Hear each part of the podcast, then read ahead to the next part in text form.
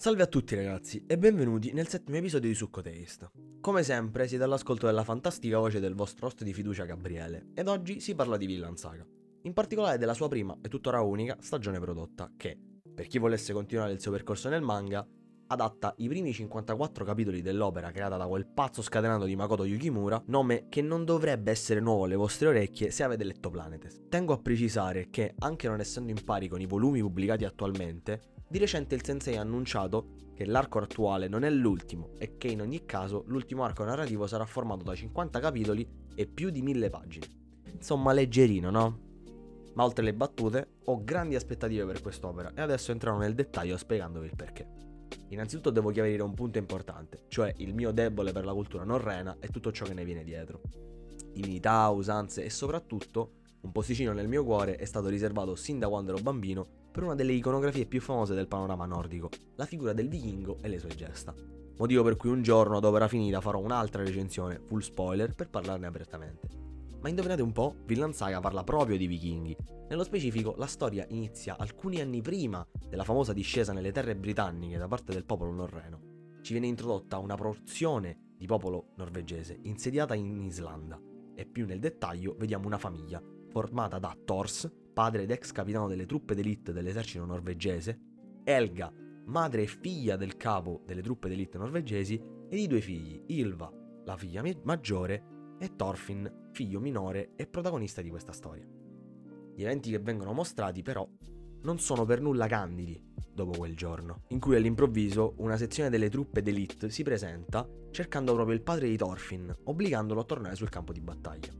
Thorfinn, ingenuo e testardo, decide di intrufolarsi nella stiva della barca sulla quale il padre Thors salpa verso la Norvegia. Ed il fato vuole che quella nave non arrivi mai in Norvegia, dato che un gruppo di mercenari li intercetta e dopo uno scontro formidabile riesce ad uccidere Thors, completando il piano segreto di uccidere quest'ultimo di Floki, il nuovo capitano delle truppe. L'assistere alla morte del padre per Thorfinn è straziante, lo segna nell'anima e giura vendetta verso colui che ha posto fine alla vita di suo padre, Askeladd. Ma questo è solo un Kickstarter, delle briciole. Il resto ve lo dovete guardare su Amazon Prime Video perché io di certo non ve lo spoiler. Vi voglio parlare però di alcuni personaggi che mi sono piaciuti da morire. Chi per il comportamento, chi per l'indole, chi per l'ideologia o chi semplicemente perché era beceramente forte. Iniziamo però dal personaggio principale, che onestamente mi sta sul cazzo per la porzione di storia che so.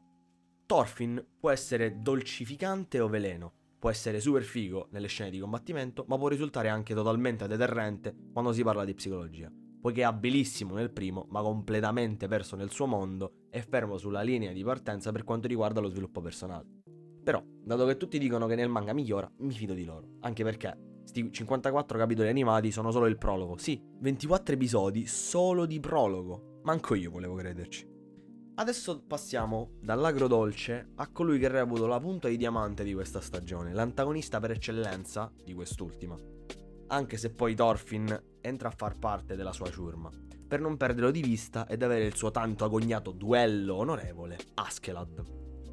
L'epicentro dell'odio covato per anni da Thorfinn, un abile combattente, fantastico stratega che nasconde dei segreti davvero incredibili e con una crescita personale, fatta di riflessioni umane e delle sanissime gole tagliate. Abbiamo poi Thors, un padre che fa del suo meglio per essere d'esempio per il figlio, che vuole mettere da parte il suo passato per ricominciare da capo, con la famiglia che ha creato, ma che si rende conto all'improvviso di non poter più scappare dalle conseguenze delle sue azioni. La sua morte è il motivo principale dell'inizio dell'avventura di Thorfinn, che vuole vendicare la memoria di suo padre. E per completare il quartetto, ecco lui, Torkel. Ecco come descrivervelo. Se dovessi scegliere tre parole direi forza, onore e rispetto. Lui era il migliore amico di Thors, nonché il suo capitano in seconda, almeno così mi è sembrato venisse detto. Dotato di una forza bruta in combattimento degna delle leggende. Conosce l'arte del combattimento meglio di tutto. Pensate che è così forte da decidere di mettersi contro l'intero esercito norvegese ad un certo punto. Sa cosa vuol dire il vero onore e sa chi si merita il suo rispetto. Senza alcun dubbio, uno dei personaggi più divertenti nelle scene di combattimento.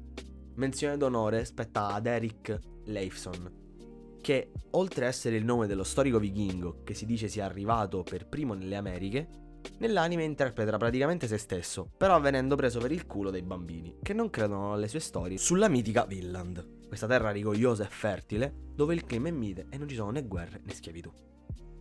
Adesso dovrebbe esserci la solita parte dove vi dico gne gne arrivano gli spoiler, ma dato che la storia non è nemmeno vicina a finire, non sarà questo il caso. Parliamo però del comparto grafico, dato che Wit Studios nel 2019 praticamente era al top della forma, le animazioni di combattimento sono davvero molto belle e la soundtrack è degna di un'opera che narra vicende norrene, ti mette nel giusto mood per godere appieno di ciò che accade a schermo.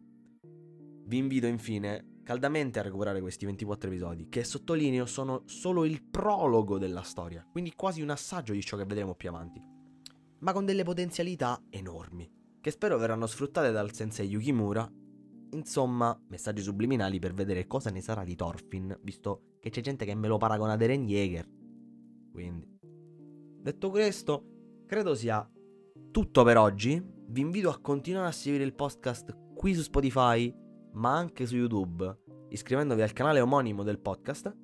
E per oggi con Succo Taste abbiamo finito. Ci vediamo settimana prossima, belli!